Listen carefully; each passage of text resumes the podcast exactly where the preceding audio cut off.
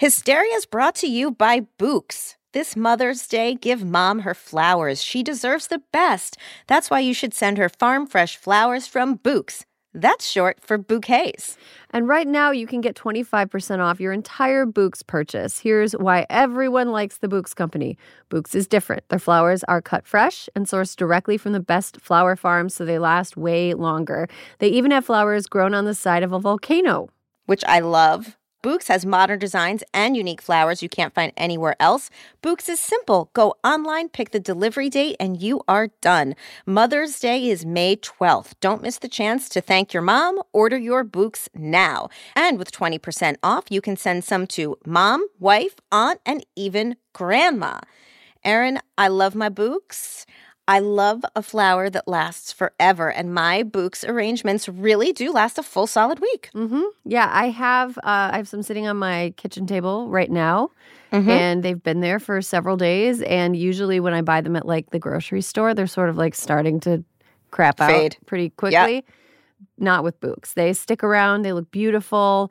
I like how they kind of slowly open up and become even more beautiful as they sit on your, you know, wherever Absolutely, because they're that fresh. So go to Bouqs.com and use promo code Hysteria for 25% off. That's B O U Q S.com, promo code Hysteria. Bouqs, promo code Hysteria.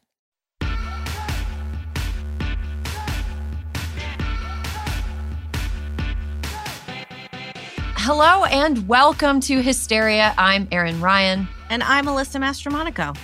So, Alyssa, as we speak, there is a hurricane bearing down on Florida, Hurricane Ian. Now, I have long kind of thought it was strange that we name storms after people names because it sort of ruins that name for a long time. Like, I don't think a lot of little girls born in 2005, 2006 were named Katrina, for example. Agree. I have a solution. If we have to name hurricanes after people names, mm-hmm. I think that all of the names should be drawn from the top 10 most common baby names from the year before, just to really shake up the list. Oh, you mean like Madison with a Y? Yeah, yeah. Hurricane Emma, Hurricane, etc., etc., etc. Yes. That way, like, we get more name turnover, you know? Erin, that is revolutionary. I am into that. Thank you. And then also it would kind of push some of those names off the list. Yeah, exactly. There's going to be so many Isabellas. There's going to be like kindergartens with like 10 Isabellas in them. And wasn't, no, Isabella came after Harvey, so it wasn't as bad. So I don't think people remember Isabella as much. Mm-hmm. Right.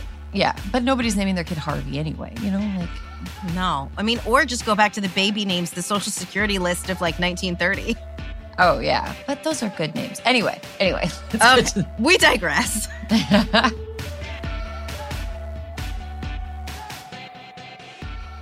this week, we're joined by Chloe Maxmin, Julissa Arce, and Michaela Watkins to tackle the following questions: Why is Italy's new girl bossissima not a win for women everywhere? How do Democrats win rural elections? Is there something insidious behind the "Don't worry, darling" gossip obsession? And when shouldn't you ask somebody to switch seats with you? All this and more right now. Okay, we have some news to get to this week. We're going to travel internationally and then come back for a short tour de fuckery. But first, let's start on a high note, literally.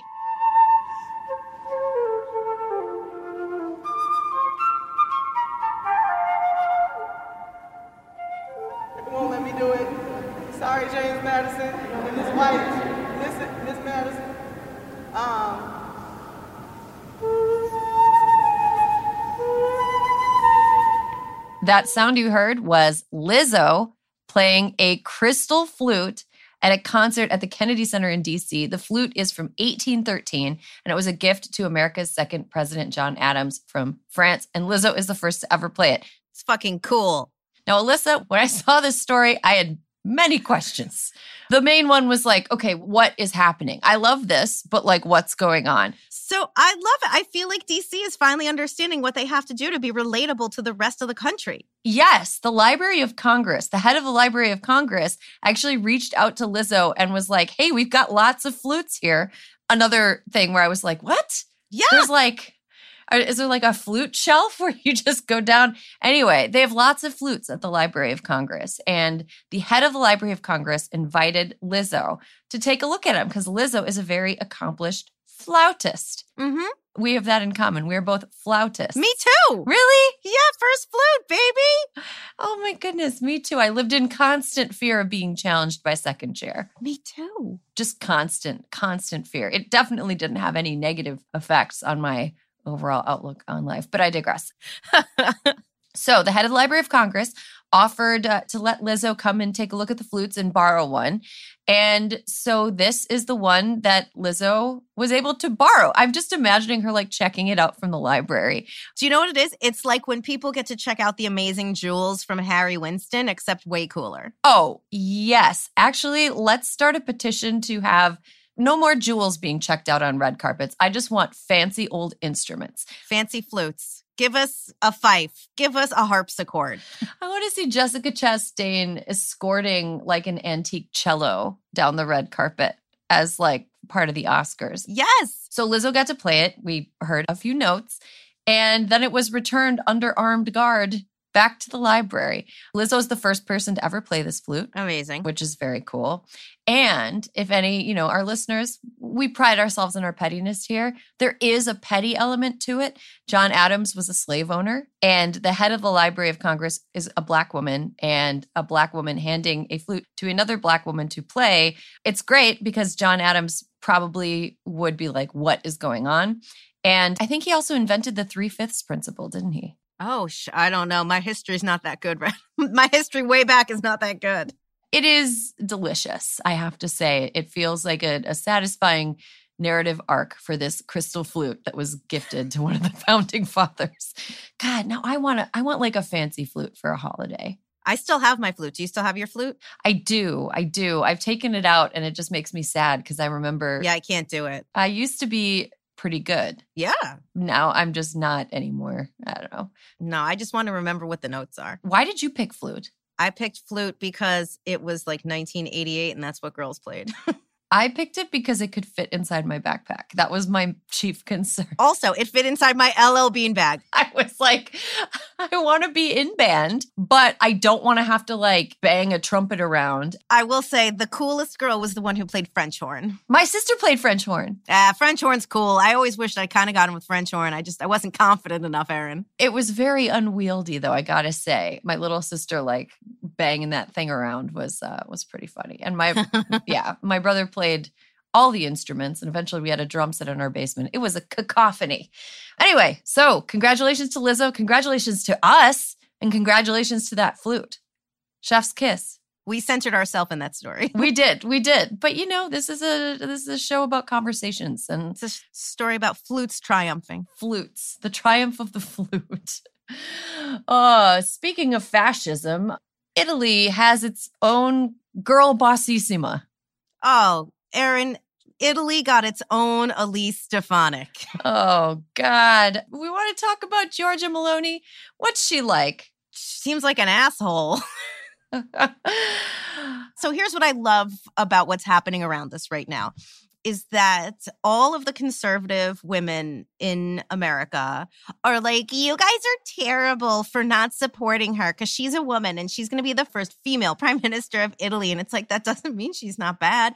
She is like pro fascism. She's pro Putin, though also pro Ukraine. I don't know how you sort that one out when you go to sleep. Mm-hmm. She hates migrants. She's not so much for the LGBTQ community. So, like I said, she's basically Elise Stefanik. And she's also, this is the other thing, she's like doing to fascism what Republicans here are doing to abortion. Like all of a sudden, she's like, I mean, I'm not fascist. I said Mussolini was bad. And just like Republicans are like, I scrubbed the abortion stuff off my website. Yeah, yeah. She's also creepy about abortion. Just as long as we're bringing that up. Yeah, she is also creepy about abortion. She's a real creep when it comes to like abortion stuff. Italy, I believe, has one of the lowest birth rates in the EU. Mm-hmm. And it's because Italian women are just like, "Hmm, that sounds terrible. Yeah. Luckily, I'm going to say this. Italian government, Italian prime minister, that job, not not really like one with a lot of stability historically. Mm-hmm. No. It's sort of like being the world's oldest person. Like you're that right now, but you're not going to probably be it for very long. Yeah, I agree. Yeah, I do want to say one thing. So back when I was doing like more political reporting and stuff, one of the people that I would speak to, not that regularly, but like semi regularly, was Steve Bannon. Mm-hmm. This is pre White House, Steve Bannon. But once he was in the White House, there was like a couple times where we had email exchanges just because I was like, what's going on here? Also, he hates Jared and Ivanka. A worthy conversation. Yeah, he would sometimes email me links to my stories about Jared and Ivanka and say, like, LOL. good article. This is great. you know, so he once responded to an email I sent him by saying, Hey, sorry, I was on a plane to Europe. And I was like, Oh, what's going on in Europe? And he goes, Somebody has to spread the message of nationalism to our brothers and sisters in Europe. Now, at the time, I was like, they definitely already tried that in Europe. Right. And I was like, ha ha ha, this, whatever. Anyway, I feel like he was maybe meeting with her, Giorgia Meloni. I'm sure he stopped and talked to Marine Le Pen. They had an espresso, and then he hopped over to Italy to meet with her. Yeah, had another espresso. Yeah. Anyway, okay, so let's talk a little bit about Iran. Tommy and Ben had a great conversation about this on Pod Save the World this week. But just to kind of get into it, Alyssa, what is kind of what's going on over there? Okay, so in Iran, as has been reported on for over a week now, Mahsa Amini was in Iran. She was attacked, arrested, assaulted by the morality police. The job of the morality police is to just go around the Islamic Republic of Iran and you know, arrest women for not complying to their morality standards, specifically how they dress. And Erin, in this story, she died because of some internet tomfoolery, fuckery. The world found out that she was beaten and assaulted and that she died at the hands of these police after she was in a coma for several days. Now, as white women in America, I think it's hard to pretend we completely understand what they go through. But I saw a quote from an Iranian who spoke to Reuters, and I wanted to read it because I thought it just sort of, it just really crystallized what a big fucking deal what's happening in Iran right now is. And she said, for the Islamic Republic, compulsory hijab is not just a small piece of cloth. It's like the Berlin Wall. And if Iranian women manage to tear down this wall, the Islamic Republic won't exist. And I think that that is a really good way of thinking about what is happening there as protests erupt across the country by women who have been fighting this fight for 40 years. Mm-hmm.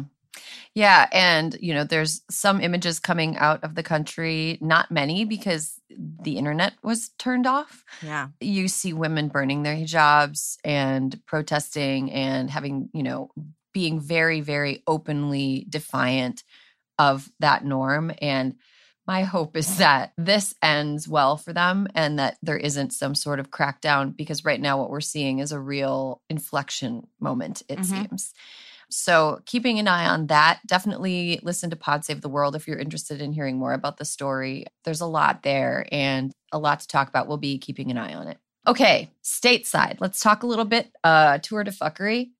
Alyssa Kristi Noem is at it again. She cannot stop herself. She cannot stop herself. So here's something that I forgot about until I read this story was remember how Kristi Noem tried to interfere with her daughter's real estate licensure? Oh, I forgot about that. Right. Kristi Noem made headlines for trying to wield her influence as governor over the state licensing authority for real estate. She like tried to pull strings to help her dumb kid get a real estate license, which is Can I say something? yeah.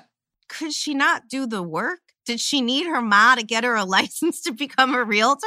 I mean, do the work. Jesus Christ.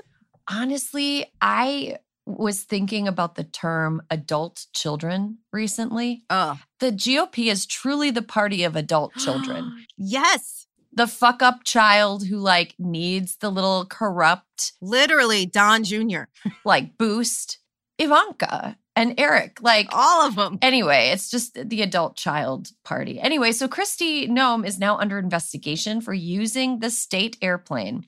I look, I don't want to make fun of South Dakota, but I do. And it's funny to imagine that there's one airplane in the state and it's the gubernatorial plane, but there's more than one airplane in South Dakota. People fly airplanes there all the time. Okay. she was using the state airplane basically as her own personal taxi. Yeah, it was her Uber. Yeah, she took it to out of state political events. So, like the Republican Governors Association, which I can sort of understand, like attending an RG. That one's not so bad. okay ish. Turning Point USA, though. Mm, No. no. National Rifle Association. Mm. Mm. She also took the plane to her son's prom, Yikes. Which is very funny. Okay, look, you're a teenager. I don't care how much you love your mom. You don't want your mom like showing up at your prom. But imagine how much more embarrassing it would be if she like rolls in on a fucking airplane.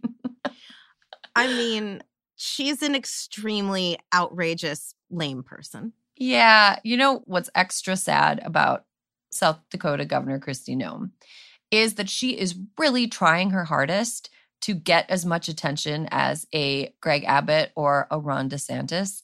And she just is like the perennial third place. If it would make her feel better for us to be like, bitch, you can't govern either. Yeah. We'll happily say that. But also, Erin, she thinks she's going to be president. Yeah, this bitch can't govern either. Yeah. Like she's all like Mike Lindell, you're my pillow. You know, I mean, she's just like she she believes that if she is crazy Trumpy enough, that she will be president. And she's Uh. girl, you're never gonna be president because you're dumb. no, I mean, there have been pretty stupid Well, I mean, I guess dumb people have been president. Yes, there have been some stupid presidents before for sure. But I think that it's like she is also she's sort of playing a game that she can't win. I mean, talk about conservative women. I feel like Punching above her weight. but I think that like if you are a woman and you're a conservative, you're sort of signing up for a game where like your womanhood counts against you right. double. Like if you step out of the like narrow definitions of like what's okay to be a woman in their eyes. So if you're anything but a like straight cis conventionally attractive like moisturized shaved legs. Fox News anchor. giggle soft yeah soft voice. The only thing you get mad at is the liberals. You never get mad at anything else. Like you're a mom you're you know you're whatever. I just i just don't think that it's a game that she can win. But you know she will fly as high as she can in that borrowed airplane I knew you were gonna say that. well we're on the same wavelength. Oh wait, I have a little fuckery that's not that we hadn't talked about. oh what University of Idaho. Did you see this? no fuckery in Idaho. The administration at the University of Idaho sent out an email to faculty and staff to tell them to stop referring students to abortion providers, students, to stop them from getting emergency contraception. And this is the thing, Erin, we've been saying it. They also told the faculty and staff to also not help them get birth control. okay here's something we haven't really talked about very much on the show Mhm. But eventually, these out of control red state governors and they are going to zealot themselves out of national football championships. Like, I, and I'm saying that like it sounds like a very extreme position, but let's say that you were a promising athlete and you have an option to go to college to play football in a state where if you get pregnant or if you get somebody pregnant, that's it. It's over Right. would you go there or would you go to a state where you or your sexual partners would have access to birth control, contraception, emergency contraception, and abortion care services if necessary? It seems like an easy choice. Yeah, this is like, look, I mean, this is on the list of reasons that this matters. This is like reason number 500 or whatever. But maybe it's something that would get through to some of these dipshit men wearing suits that don't fit in their state houses. Like what they are doing is making their state less attractive for people who might come in from out of state to do things that they like, like play football, like be on the women's basketball team. You know, like Right. And I, I also can't wait for the stories that eventually come out that are like one of the recruiting tools is listen, if you ever need us to get you an abortion, we will. Just don't say it out loud. Yep. I mean, we can see it kind of, I can see that story hitting Totally. the newspapers. I mean, University of Alabama, University of, I was going to say if Brett Favre can scam the whole welfare system to build his daughter a volleyball court, seems like anything's possible. oh man, it's not even a top tier volleyball school. That's the thing. No, That's the saddest thing. He's definitely not a top tier human. No, he sucks. He sucks so bad. Okay, really quick before we have to take a break and come to our interview, Minnesota Republicans in a uh, circulated set of talking points this week are trying to emphasize to candidates that are running for any office to just avoid the topic of abortion. Yeah, it's like it's not happening. Yeah, Minnesota Republicans are saying that abortion is not on the ballot. I want to go ahead and say that it absolutely is, and that them just avoiding questions of it is probably, I don't understand how that's a good strategy. I don't really think they're looking at good strategies right now. No, but like after Dobbs, they had Republicans basically had no strategy. They had Right. no strategy. They were just sort of like Homer Simpson backing into the bushes. That just like doesn't work. Being quiet about this means that Democrats get to fill the air with what is actually happening, which is that a vote for any Republican for any office in the year of our Lord 2022 is a vote to ban abortion. Period. Also, do they think they're going to get away with this lame, lame strategy when two of our faves, uh, Amy Klobuchar and Tina Smith, are in that state? Please. Amy and Tina will not let Mhm. that. Oh my goodness. Amy and Tina. Huh. Amy and Tina. The political Amy and Tina instead of the comedy Amy and Tina. Okay. Anyway. Oh, yes. Yeah. Okay. Do we have a toast? We have a toast, right? We have a quick toast, Erin. One of our hysteria faves, Oriaku Njoku, executive director of abortionfunds.org and Access Reproductive Care in the Southeast, was listed this morning. Time magazine announced that she is one of the Time 100 next, and she is being celebrated.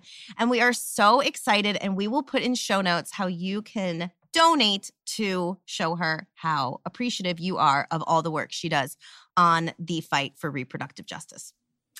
That's a great note to end the news segment on. Let's take a quick break. When we come back, really excited for this interview. Stick around.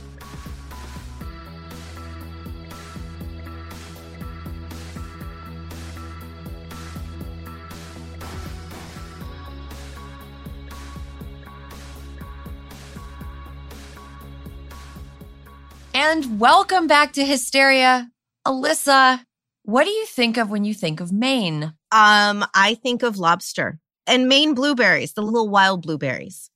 I think of some of the best meals I've ever had in my life have been in Maine, 100% in Maine. We're so lucky that we have been to Maine. Also, the best national park is in Maine. Acadia National Park is the best national park. Ooh, Mhm. Fighting words, I think Channel Islands is among the best, but We can fight it out. similar vibes. Okay, we're talking about Maine because today our guest is from Maine, Maine State Senator Chloe Maxmin. Chloe ran for the Maine House in 2018 and then in 2020 unseated incumbent minority leader Dana Dow, becoming the first Democrat ever to represent Maine House District 88.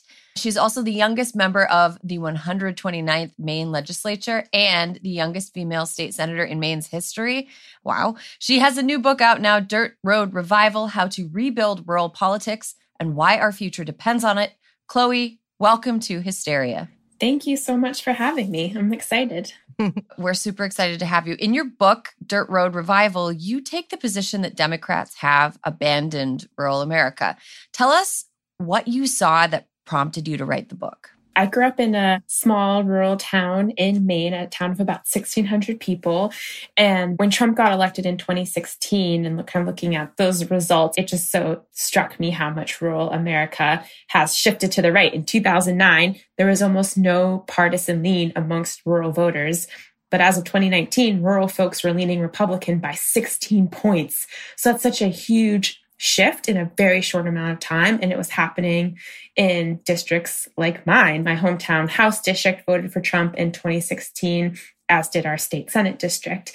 So, you know, my co author and campaign manager, Canyon, and I really designed our campaigns to really understand what was happening in this rural conservative context. And the thing that really shook us was that when we started to talk to lots of Republicans and independents, we noticed that many of them had never been contacted by a Democratic campaign or canvasser in their entire voting history. And it was just shocking because these folks were wonderful. We were having awesome conversations. They were supporting us, but the Democratic infrastructure just hadn't ever reached out to them.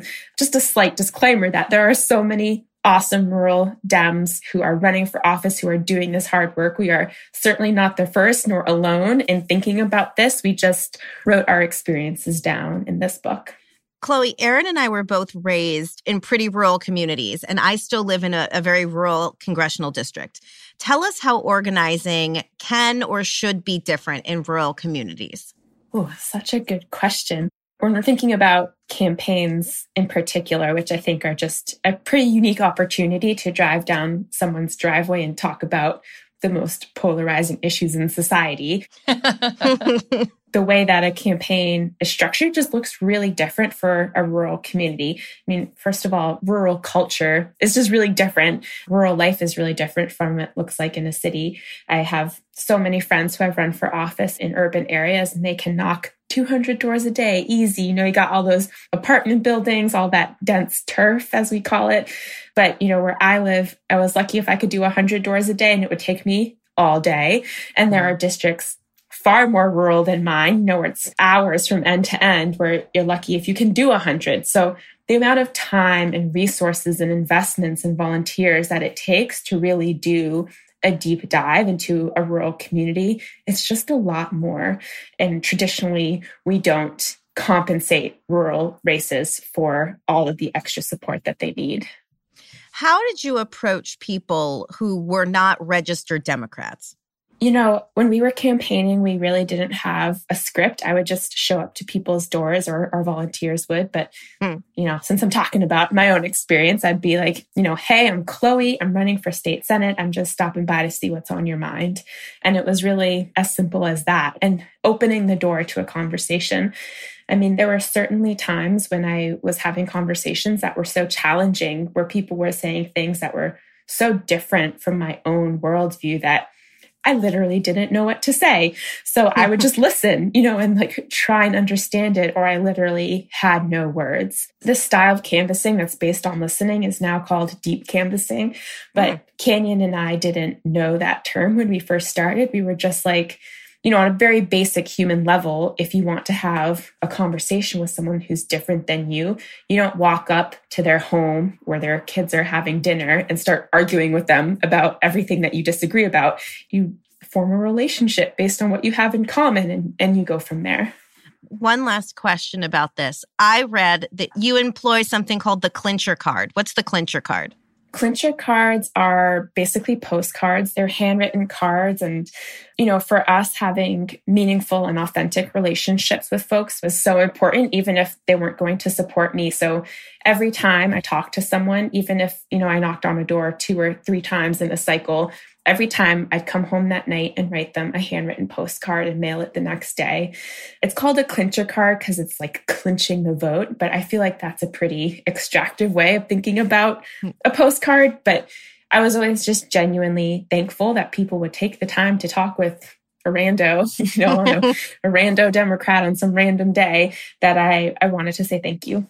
That is such a cool idea. Also, that it brought to mind my home ec teacher from high school, like sending handwritten thank you notes for everything. And I was just like, man, it's Maine, Wisconsin, very similar vibes. Uh, one of your philosophies of campaigning is no negativity, no negative attacks or ads.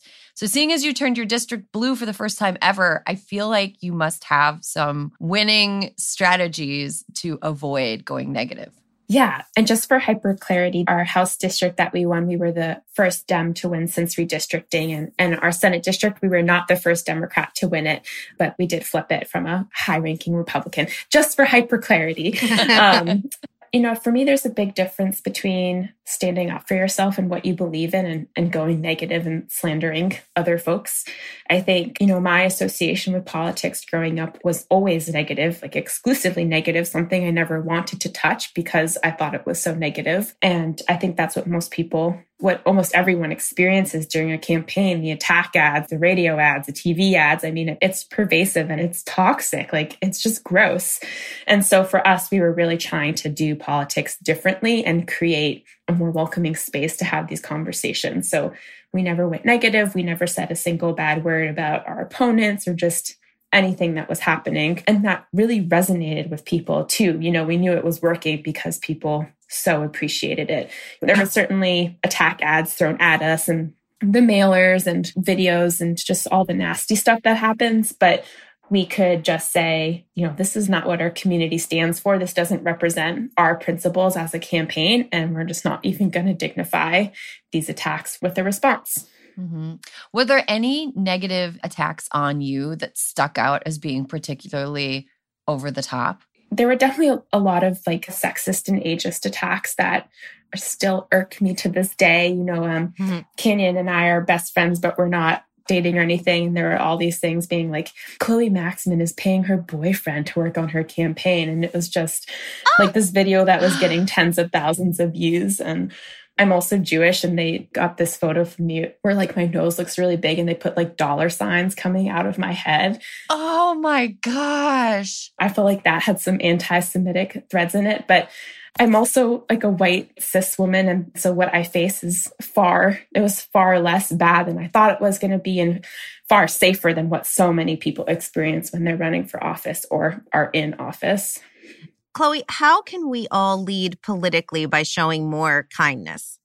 I think it's like an inside out commitment. You know, I, I, feel like the world is really, really divisive. And in my own experience in my community, I feel like there's been a precipitous drop in civility, especially when it comes to politics. It's something that I feel really aware of and is just getting so bad.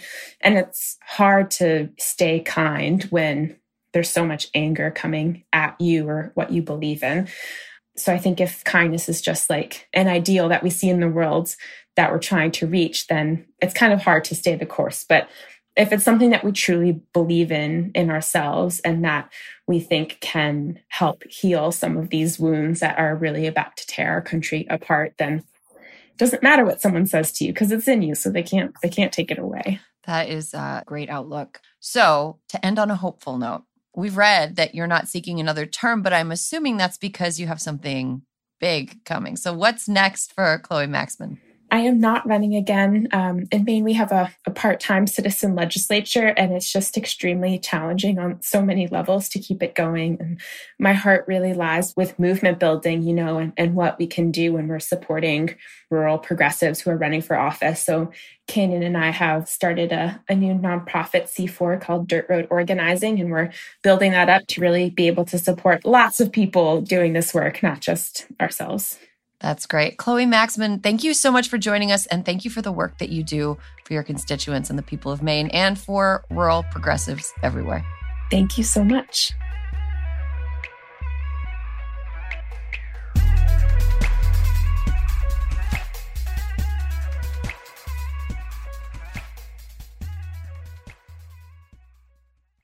This episode is brought to you by IQ Bar. Power up your life with superior brain and body nutrition products from IQ Bar. Their plant protein bars are the perfect low carb breakfast.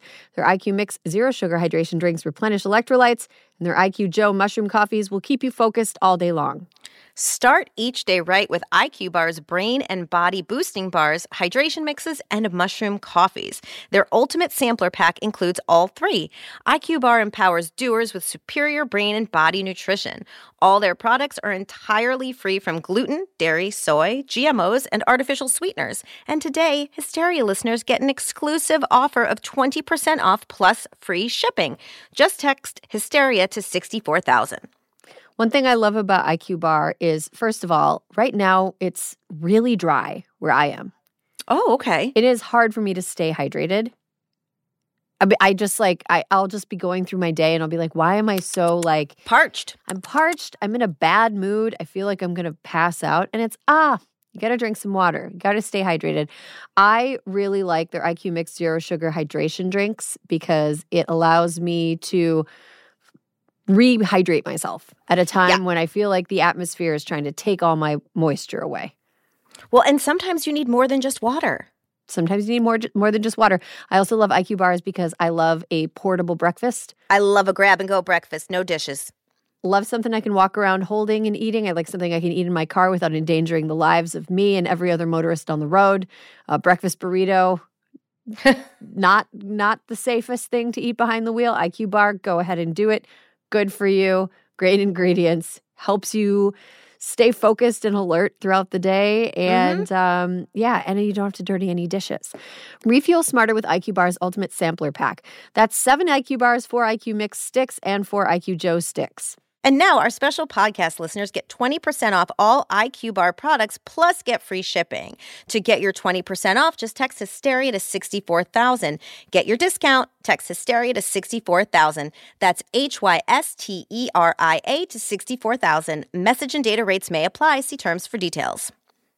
This episode of Hysteria is brought to you by Vuori. Need the perfect Mother's or Father's Day gift? Check out Vuori Performance Apparel. Drawing inspo from the coastal California lifestyle, Vuori's products inspire others to live vibrant, active lives. I love that they're calling this the coastal California lifestyle. I will embrace that instead of what I thought it was, which was the I only want to wear comfortable clothes lifestyle. Yeah, I have I refuse to be uncomfortable if I want to be productive. I refuse to be uncomfortable, but sometimes I have to look like I belong in a respectable place lifestyle, which is like Vuori is perfect for it because they the clothes look fantastic. They fit great. They are so comfortable. I lie down in mine all the time. Especially, Erin, the women's performance joggers. They have a slim but relaxed fit and are designed with dream knit stretch fabric. I love my joggers. I've slept in mine. I've slept in them. Really? You don't get hot? No.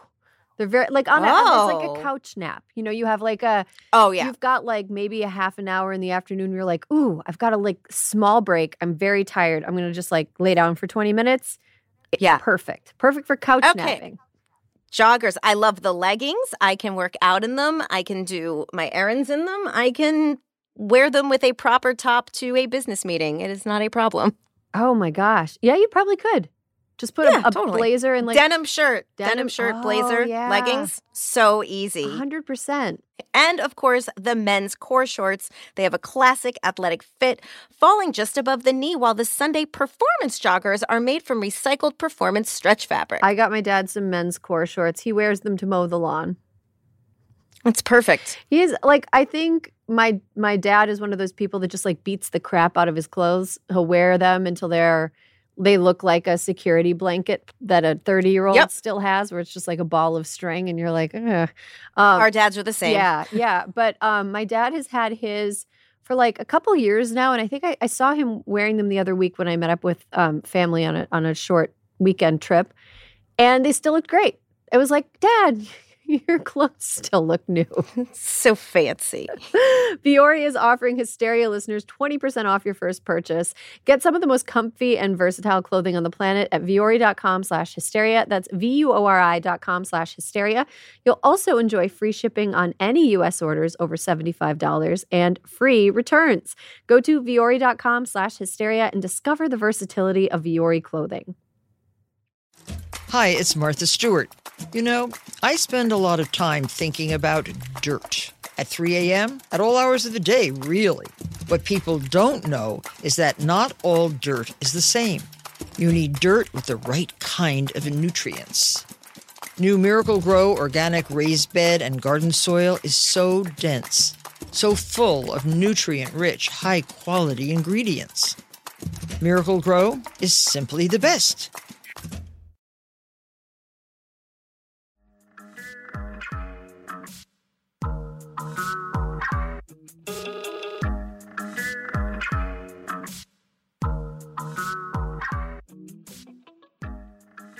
And welcome back. You're listening to Hysteria, the podcast that has never reacted too much to anything ever, right? Ever. ever. Very staid, very calm. Never hysterical. Never. But if we're upset about something, even if we are more upset than everyone else, eventually we'll be proven right. Because we're witches. Yeah. Or Cassandra's. That too. Yeah. Um, so have you seen Don't Worry, Darling? Or have you just been following the drama along? I've just been following the drama. I have not seen it yet. It won't come to my neck of the woods for quite some time. Oh, are you gonna take a horse-drawn carriage to the old-fashioned movie theater where It's they have like a correct, guy Erin. playing a piano and there's like Yes, and I'm Um, going to have a sarsaparilla when I sit down and I watch the movie. what is a sarsaparilla? I think it's like root beer, but sarsaparilla. Oh, okay. Interesting. I'm Interesting. not going to lie. I've started listening to fiddle music, so oh, okay. Sure, sure. That that all tracks. Um, well, I'm really interested and fascinated by the Don't Worry Darling drama, but it raised some like bigger questions and I really wanted to talk about them as a group. So I'm going to bring on the other two women joining us today. First off, if you haven't read her book You Sound Like a White Girl yet, what are you even doing? It's Julissa Arce. Julissa, welcome. What are you even doing is right because the book has been out since March. So get on it. I'm doing great. Yeah. Thank you. uh, and rounding out the panel today, maybe you watched her on The Dropout or some other critically acclaimed TV show, or maybe you know her voice as a friend of the pod. Michaela Watkins, welcome. Always good to see you. Oh, it's so good to see you. My dog just barged in. I gotta go. I gotta take care of this. But it's so great to see you. One second, stand by. Uh, two dogs. Hey, guys, out. Chaos out, out, out, there. Out, out, out. Oh, Come man. on. How'd you open a door? We moved recently, and uh, How did you open the door? and and uh, this house. Uh, you got to leave all this in. Yeah, Obviously. yeah. The house has like doors that the dogs have figured out how to open. Apparently, because that do- that door just like opened wide open. Uh, it's got a knob that needs to be turned. Ah. So um, I don't know. Uh, listen, it's just a matter of time before the dogs take over, right? I, you know what? It reminds me of a quote that I read recently about like how difficult it is to make bear proof garbage cans because there's an overlap between like really smart bears and really dumb people. um, Oh I gotta God. say, I've been stymied by bear proof garbage cans before. I've been like, how does this work? Um, so I am in the dumb category. Yeah. Um, Michaela, I think it's been the longest since we've seen you. So I want to start with you. Have you been following the Don't Worry, Darling drama? Yeah, I mean, not by choice because it's like foisted in my face uh, when I'm trying to find out the news events of the world and like about hurricanes and you know wars. Uh, it's all all about Olivia Wilde is trending, and I'm like, why is Olivia Wilde trending? And every single time I just go look because I'm curious to see what horrible things are going to be said about this woman now. Now, listen, you know, what if she is terrible? I have no idea. And neither does like 99.9% of the population. And mm-hmm. I just say, like, tit for tat, if you hold up a man who I I even tweeted this because I just couldn't take it anymore. I was like, it all she did from where I'm sitting is have the audacity to fall in love with a guy who's very famous and has a big fan base. Beyond Mhm. that, I don't think she'd be the target of and of all of this vitriol. So I don't think the "Don't Worry, Darling" stuff started with um, all the you know hoo ha ha of "Don't Worry, Darling." I think it started way back when she's had the audacity to leave an unhappy marriage and start dating somebody and falling in love with somebody new. And I don't think we've ever ever assaulted or assailed a man for that. I also think it happens because she is a multi hyphenate. I think because she didn't just stay in her lane of being a little actress and mm-hmm. had, you know, the balls to go and start directing her own features and, you know, started with music videos and now features that, you know, the world is like, take her out, take her down. Mhm. And so I watch all of this with this sort of, I don't know anything about, I don't really understand what's happening with her between Pugh and whatever.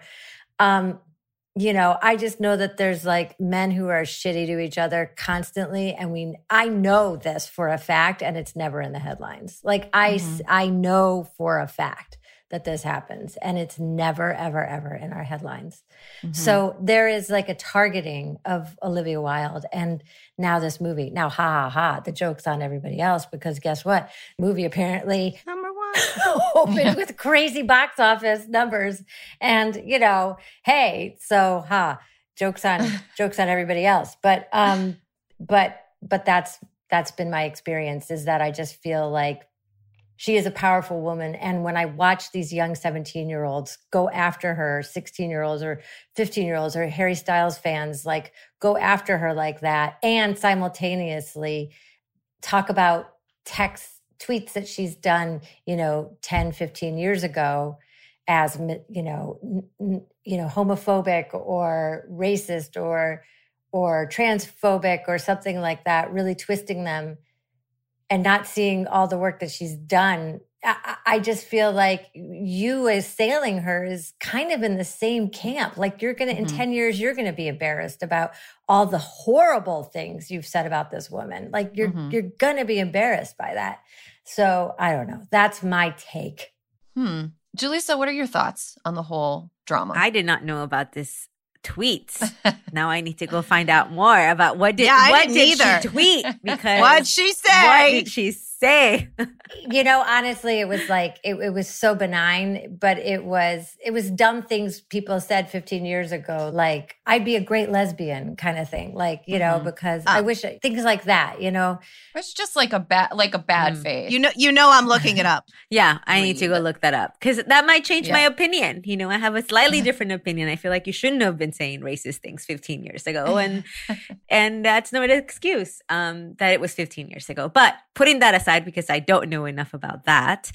Um, I had not um, been following the drama that closely um, until like more recently. And I do think that there's a lot of validity to she is a woman and therefore she's been held to a different standard for sure um, you know, I think whether it's a woman or a man, like some of the things that people are talking about, like her work ethic, right? About sort of like her and Harry Styles like disappearing and um Pugh having to be the one like directing the film and things. Like I think that's like unprofessional whether you're a man or a woman, but certainly there's a bigger spotlight on it because she is a woman, you know, and that's mm-hmm. and that's it these things about sort of like misogyny and women being held to double standards, like it shows up every in every single industry in every single time of history you know? I've been like watching house of dragons and and like all of this made me think about what's going on in house of dragons and how you know the realm won't accept this like woman queen and her chastity is being like questioned and like she has to be pure and she can't have like she can't have like a, uh, an affair but when if it was a king you know, he could have a million affairs and nobody would bat an eye. And so I think that to me, like, it's not, I'm not so interested in like Olivia Wilde and this movie and like the drama about this movie because whatever. But I am interested in what it sort of says about our society and how, in many ways, we've made no progress in how women are treated. Mm-hmm. And that is a really good segue to kind of what I wanted to broaden the conversation to. And that is the way that conversations are driven and manipulated by the current state of social media. Um, like Olivia Wilde and the number of Don't Worry Darling headlines and like the insanity of how how frequently they become trending topics mm-hmm. uh, reminded me a little bit of the Depp Heard stuff and uh, it reminded me a little bit about how, you know, as we are processing like viral news stories now, we can't not double negative. We can't not consider the fact that the media environment that we swim in is easy to manipulate. Um, Alyssa, the other week you sent me a story that was kind of like jaw dropping that kind of touched on issues like that involving the Women's March. Mm-hmm. Can you kind of mm. walk us through the way that manipulated media, um, influence campaigns, uh, kind of exploited existing um, sexism in society and, and kind of drove the whole thing into the ground? I just wanted to talk about how Olivia Wilde divorced Ted Lasso, and that's how this whole thing got started. I don't um, think they um, were married. They, yeah. I, I think they were just like together for a long time and have children oh, together. right. But they weren't married. Married. served papers though? For the she custody. For papers. custody. Oh, okay. okay. Custody papers. Julissa is right. Julie says right. They were either way. I'm just saying it's a bad, it's a bad formula for social media when you when you separate both of you separate from arguably this man who not in real life but on television has played this lovable affable aspirational person it made me think of when Brad Pitt and Jennifer Aniston got divorced. It's like, why did anybody really care? It's not that he was divorcing Jennifer Aniston, he was divorcing Rachel Green. Mm-hmm. So I kind of thought the same thing. But anyway, So, yeah, I mean, you know, we have seen that foreign governments and bots and bad actors all play a part in this so much now, and that we can't take anything as on the level when we read it. When something is trending, it's like, well, why why is it trending? Who is who is making it trend, right? Like articles about Meghan Markle. Why are they trending? You know, who is really caring? Are, are a bunch of people like us retweeting? I have to be honest, any of these articles I have never retweeted. I don't think I even ever like them. And so mm-hmm. who is? Who's doing it? Who cares so much? And the truth is, bot farms. Bot farms are who cares so much. And mm-hmm. they try to sow division, specifically in this country, by doing that. And it's part of what happened during the Women's March, where, you know, they they try to sow division. Um, something that was really popular in America that had a lot of women or people galvanized around it by, you know, having articles go viral by exploiting things that certain founders said um, and making them become outsized uh, in terms of of really what had been said and what was really happening. So you know, I mean, that feels a little word salady, but I mean, that's really kind of what's happening. No, but the quickest people to believe those bot farms were intellectual white men that I know who were saying, right well, this is why the Women's March is problematic. And I'm like, stay mm-hmm. the fuck out of the Women's March. Like that's our thing. You know what I mean? And if I, I, if I as a Jewish woman don't find anti-Semitism, you know, in the top tier, anything that I is going to hold me from wanting to be, uh, completely embracing this movement and wanting to move forward, then you should just shut up. You know, yes. I'm sorry, I sound so angry about it, but it's just like, let us have our own feelings about it. And guess what? I'm very, very, I was always very skeptical about what was coming out about about everybody in the in the women's march. And I, I, know that there was some friction but you know a little friction can be overcome if it's exploited and put onto the social media and everybody is weighing in on it. Then it's really impossible for anybody to overcome that and be like fine we're coming together anyway. You know we're we're just doing it. Like because this because we got bigger fish to fry right now. Yeah. Mm-hmm. well it it sort of like just it sounds like it just reinforced something that they already wanted to think that's what I mean. Yeah, they were like looking for permission to get angry at Olivia Wilde, looking yes. for permission to to hate Amber Heard, looking for permission. And sometimes these stories, while you know the the women's march stuff, um, there are some kind of troubling aspects to what drove the women's march apart. But the mm-hmm. way that those aspects were amplified right. and mm-hmm. magnified was something that was done.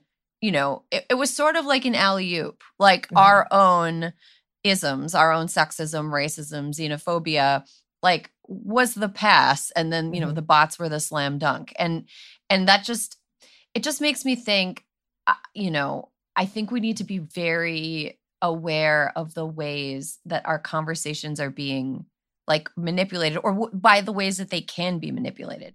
The thing that I found really shocking about some of those articles that Alyssa you had sent um, is that how orchestrated these campaigns are. You know, it's not mm-hmm. just, it's not, I think because I think like when I used to think of like bots, I really used to think it's like some sort of like algorithm, some sort of like computer thing, but there's like actual real people right. who are like mm-hmm. sitting in front of a computer making um, you know, making profiles, retweeting things. Like there are, uh, you know, entire like campaigns um, that are organized that, you know, it says you're going to, you, this group of people is going to take this uh, aspect of it. You're going to take this other aspect. Just how well organized these campaigns to smear, to sow disinformation, to sow distrust, um, just how organized they are. It's an industry. It's an industry, and how much money mm-hmm. is put behind it. Like that was really shocking to me. Like it's, you know, it's not just this little algorithm. Like it's it's, it's people, it's companies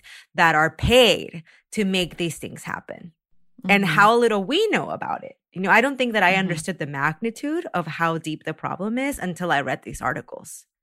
Mm-hmm. Similar is that I, I that there are real people in these bot farms, but also the the what I think you said so perfectly, Erin, is that they are so quick to believe it, and all of a sudden I'm like, why is it that you're not somebody who's talking and promoting the women's march and all that did? But you're very quick to comment and have an opinion on what's you know a problem with it like why is your investment in this as a liberal mm-hmm. man mm-hmm. why is your investment in this in the problems and not in what is actually working and you know there's this this this uh, Lord of the Rings series or whatever that's come out, they have such a problem on Amazon where they had to pull the reviews because people were swarming it and taking it down before anybody even saw it.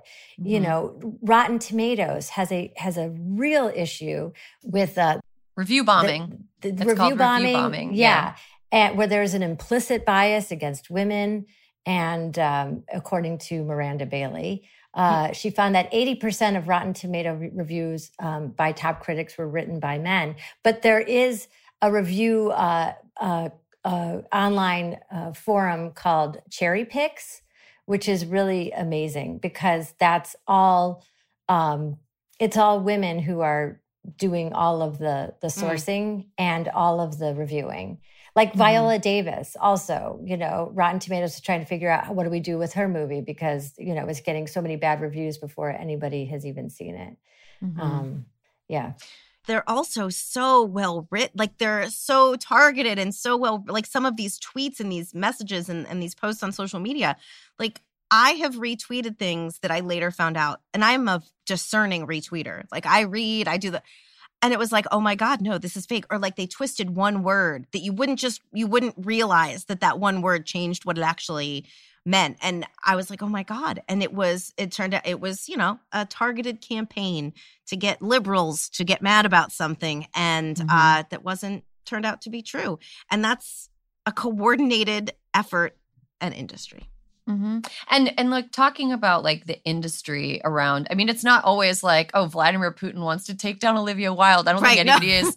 I don't think anybody is suggesting that. But I think anytime there's a lot of money at stake, and when somebody's brand is their is their entire livelihood, and and there's a lot of money going around, I think that creates an incentive for people to try to enlist the help of a, a, bot farm or an influence campaign in order to get whatever they want accomplished. So one thing um, where I where this is very funny um, when uh, Justice League the Snyder Cut was released. You know the the reporters looked into the um, tweet campaign that was aimed at Warner Brothers executives, and they found that they were clearly part of some kind of coordinated influence campaign. And there's been some people looking into whether or not Zack Snyder, the director, was in some way affiliated with the hashtag release the Snyder cut.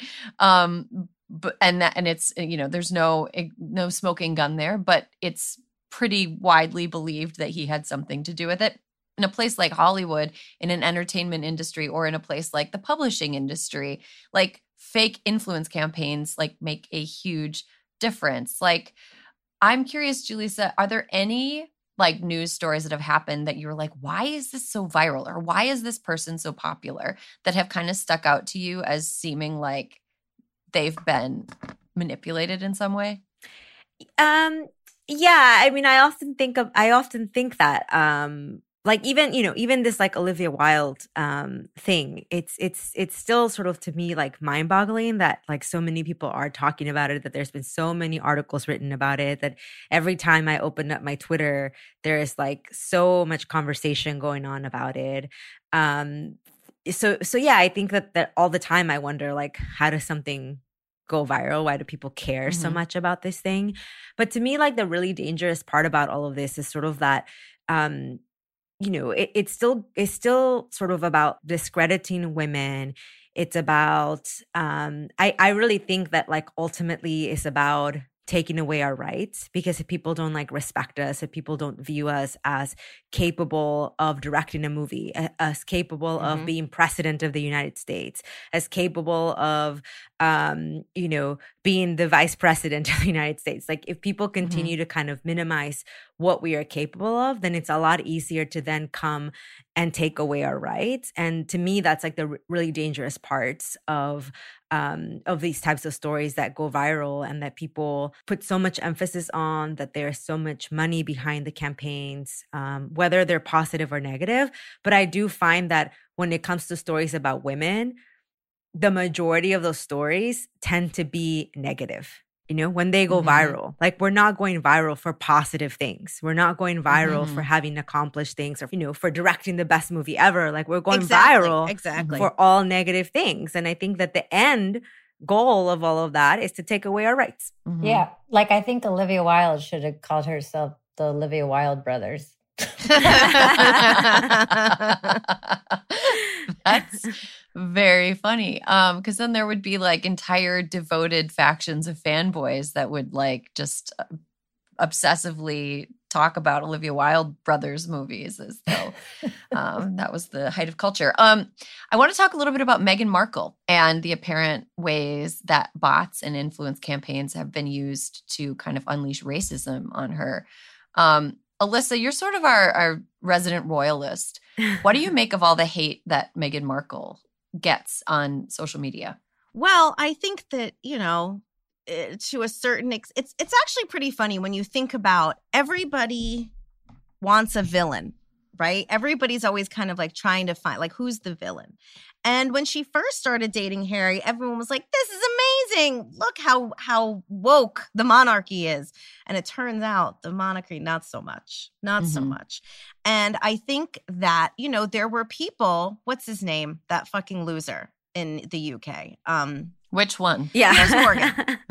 Piers Morgan. Which You're gonna have to be more specific. He tried to make her public enemy number one. And in the same way that we have Fox News here, he had his loyal, you know, loyal listeners there, and he just everything that he criticized her for was some sort of like coded, gross shit. Like he was trying to be Mhm. like, oh, she's not respectful, but it was always why. Why was she not respectful? Oh, because she spoke her mind about something, you know, Mhm. because she had an opinion about something. And I think that, you know, and she's mixed race and she had an opinion about something. And Right. yeah. And Mhm. now she's a royal. Oh, you guys, Norman is here. Chunk, Norm Chunk. Mhm. Just gave him his medicine. Now he wants to play on the podcast.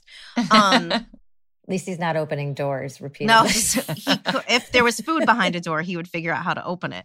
But um, you know, and there was a there was a view of what someone who is royal should look like, and they should give up everything that they ever cared about, and they should just you know just be in service of the crown.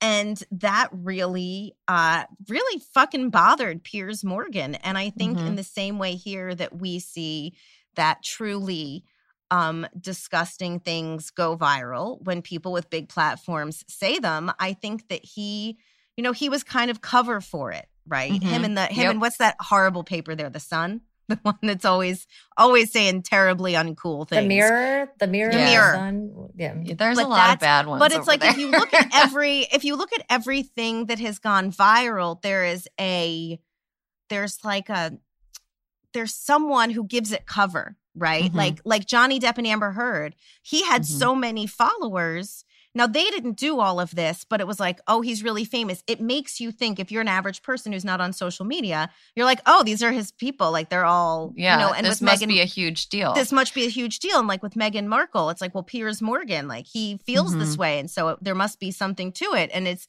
and it's like they give they give these these uh, bad actors cover to do it because it makes sort of if you want to think about it, sort of makes sense if you want it to make sense. Right. Well, it's a it's chicken and egg thing though, too, Yeah. right? Like just reading a little bit some stats about Meghan Markle and why she's like such a villain. Um 114,000 tweets that were related to Harry and Meghan were analyzed by Bot Sentinel. And uh, the Bot Sentinel, which does analytics for Twitter, identified 83 accounts that it says were behind 70% of the really, really awful anti Meghan tweets. That's only 83 accounts that were behind most of the really grossly anti uh, Sussex tweets.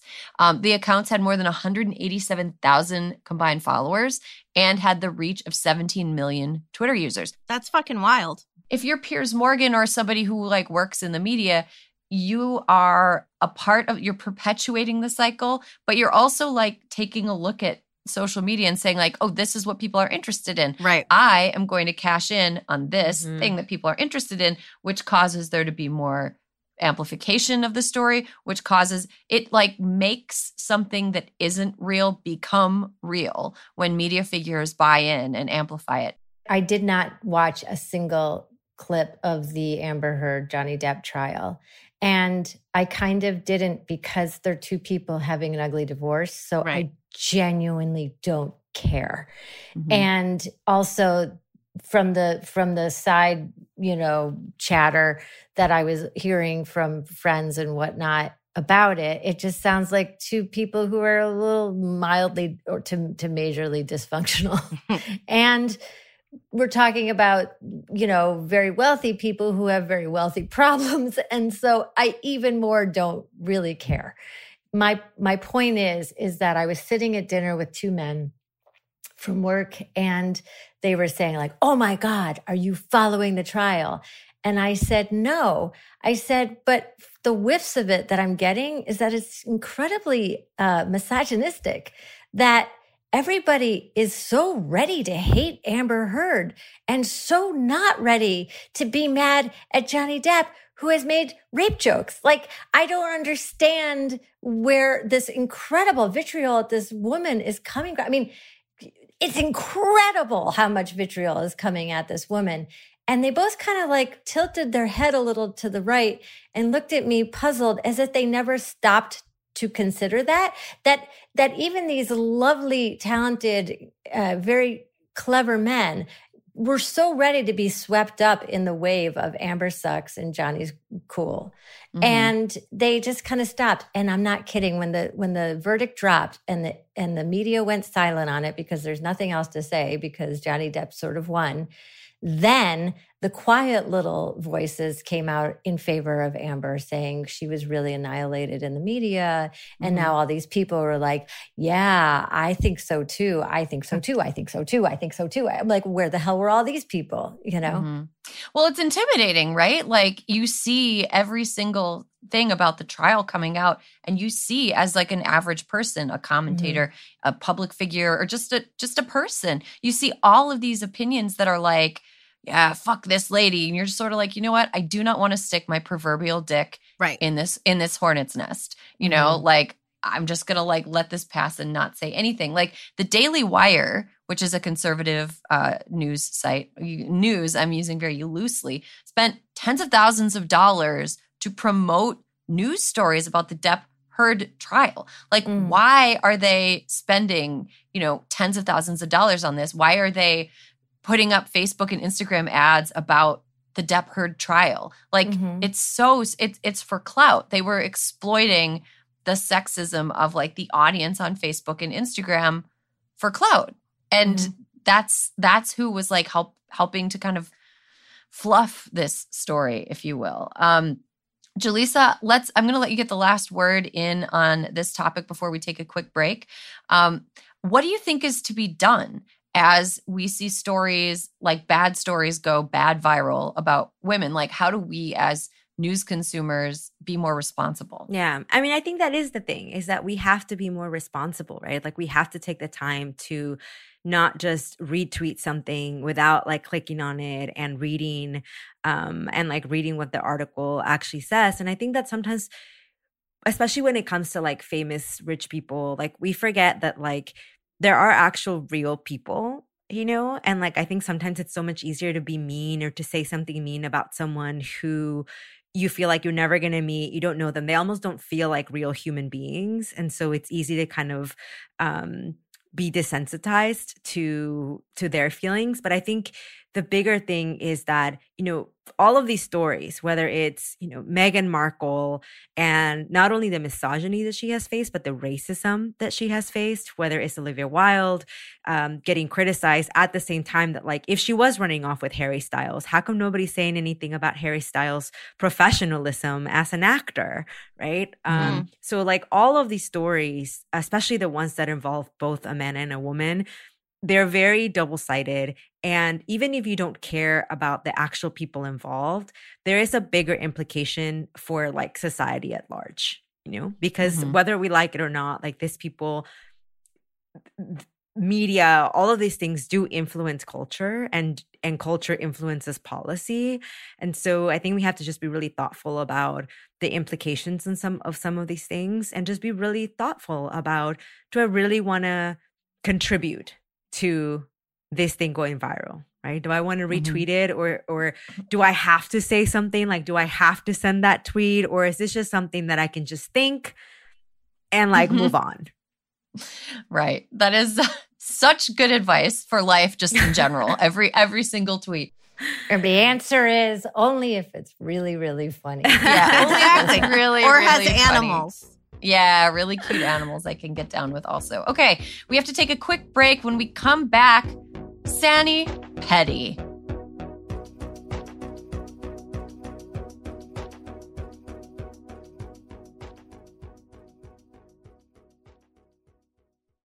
Shopify is the global commerce platform that helps you sell at every stage of your business. With the internet's best converting checkout, 36% better on average compared to other leading commerce platforms, Shopify helps you turn browsers into buyers. In fact, Shopify powers 10% of all e-commerce in the US. Sign up for a $1 per month trial period at shopify.com slash podcast free. All lowercase, shopify.com slash podcast free, shopify.com slash podcast free. Donald Trump can't leave the courtroom, so just to rub it in a little, Pod Save America is going on tour. He's probably asleep right now, but if he were conscious, he'd be so, so jealous. The Democracy or Else tour begins in Brooklyn on June 26th, followed by Boston on June 28th. Then we go to Madison, Phoenix, Ann Arbor, and Philly. See all the tour dates and get your tickets now at crooked.com slash events.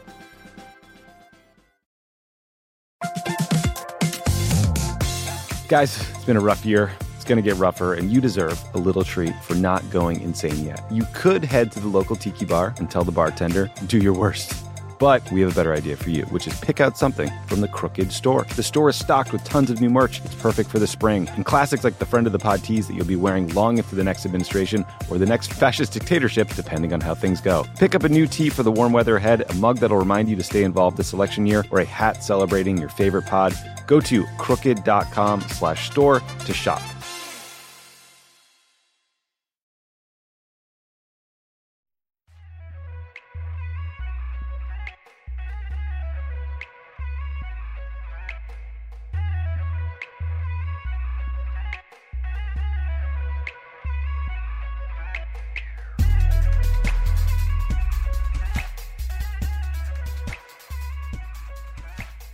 And welcome back. You're listening to Hysteria. Michaela and Julissa are still with me. Alyssa, as always, is with me, and we are about to get to I Feel Petty slash Sanity Corner, aka Sani Petty. But first, a little bit of housekeeping. Oh, this is really exciting. This happening. is exciting housekeeping. This is like the kind of housekeeping where I'm like throwing away clothes and bringing in my winter clothes, like exciting yes, it's housekeeping. A, it's a it's a new season.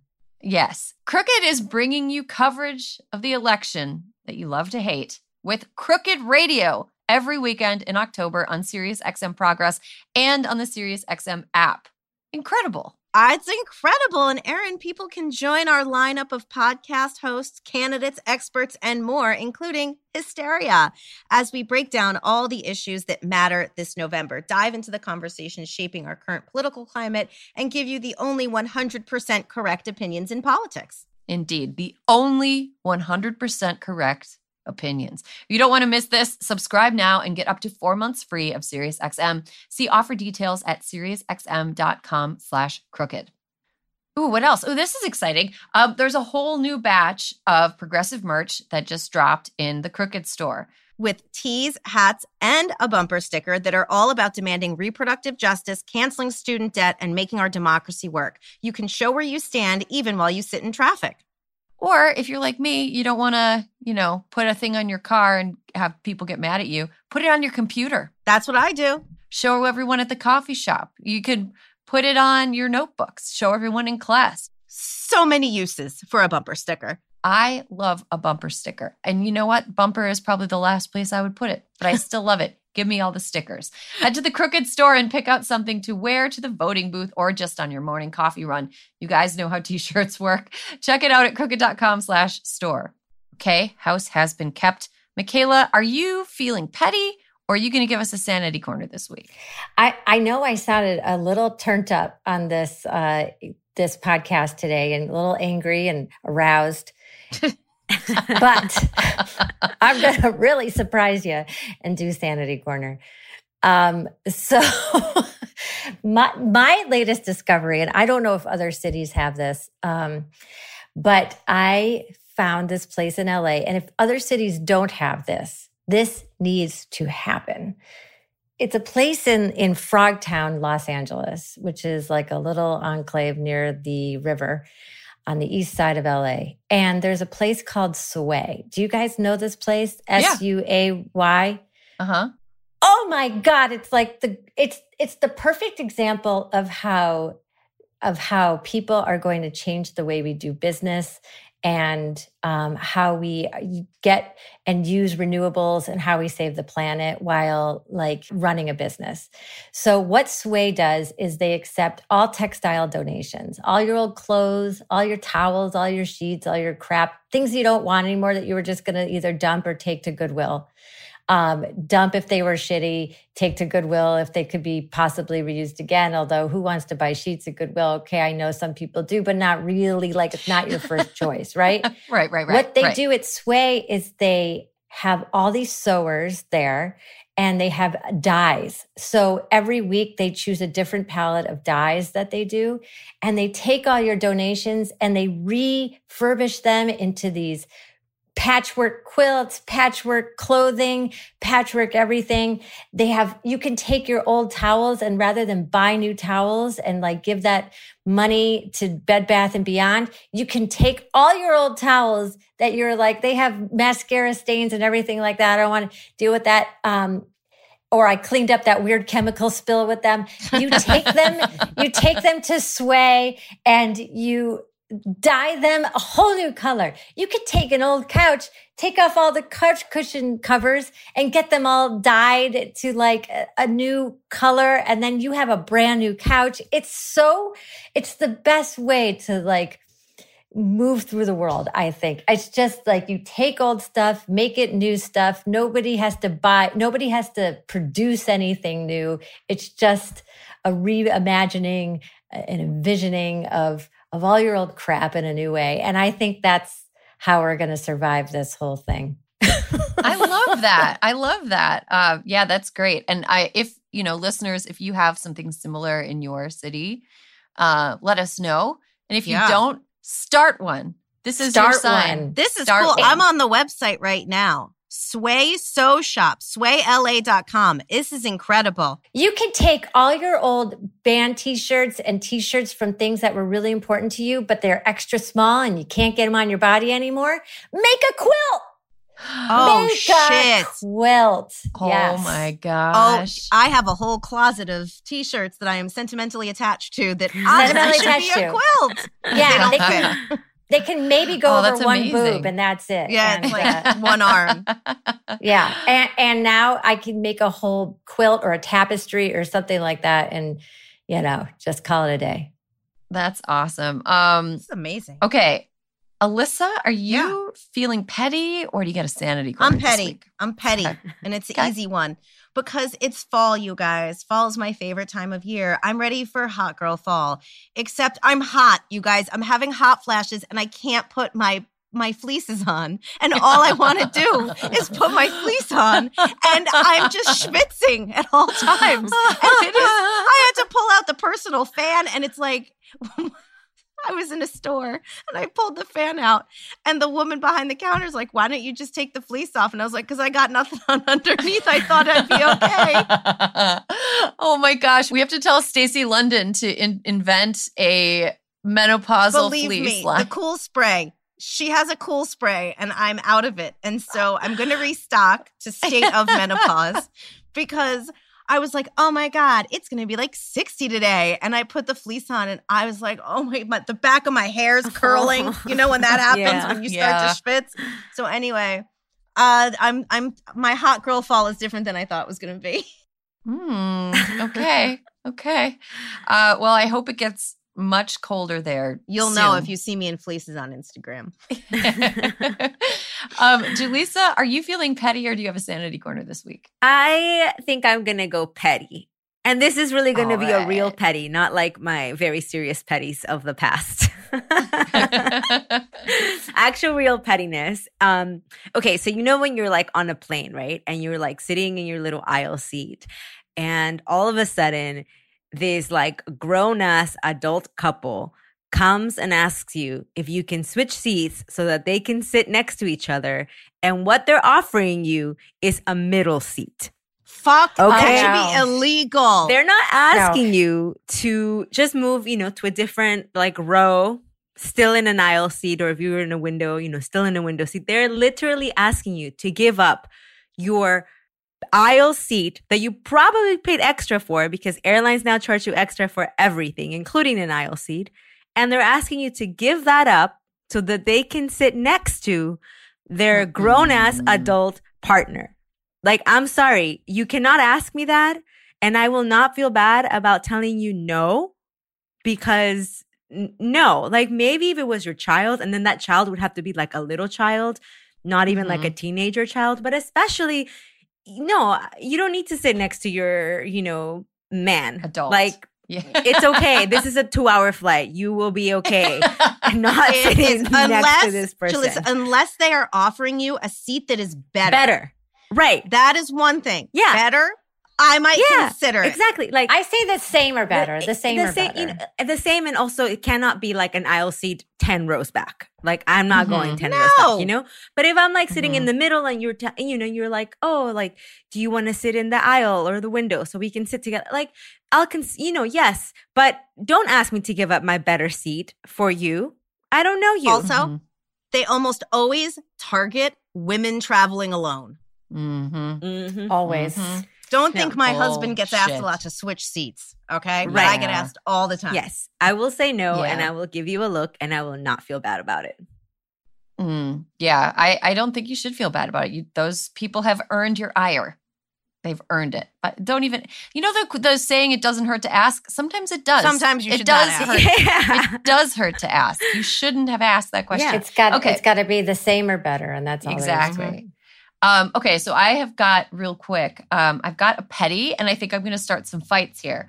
Okay. But um, here's what I'm feeling petty about this week. Michaels, Michaels, the store, Michaels should be ashamed of itself.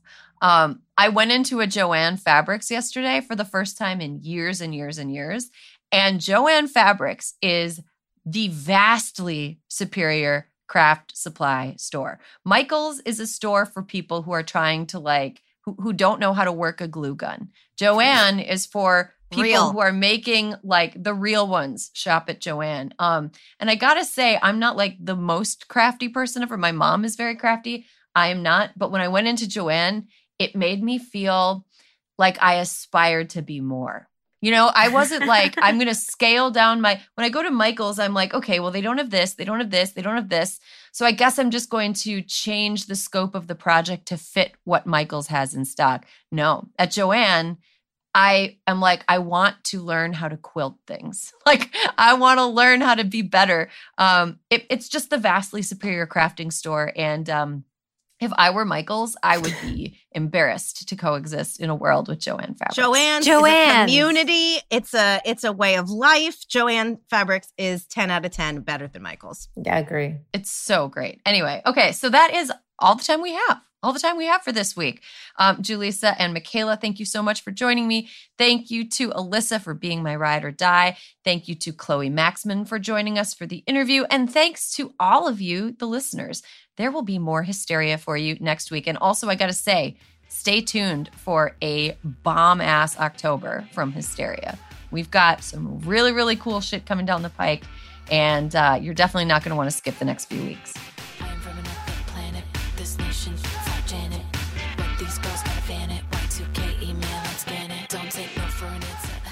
Hysteria is a crooked media production. Caroline Reston is our senior producer. Our executive producer is me, Erin Ryan.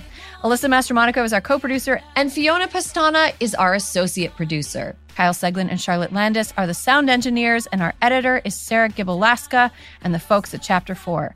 Thank you to our digital team, Nar Melkonian, Mia Kelman, Milo Kim, and Matt DeGroot.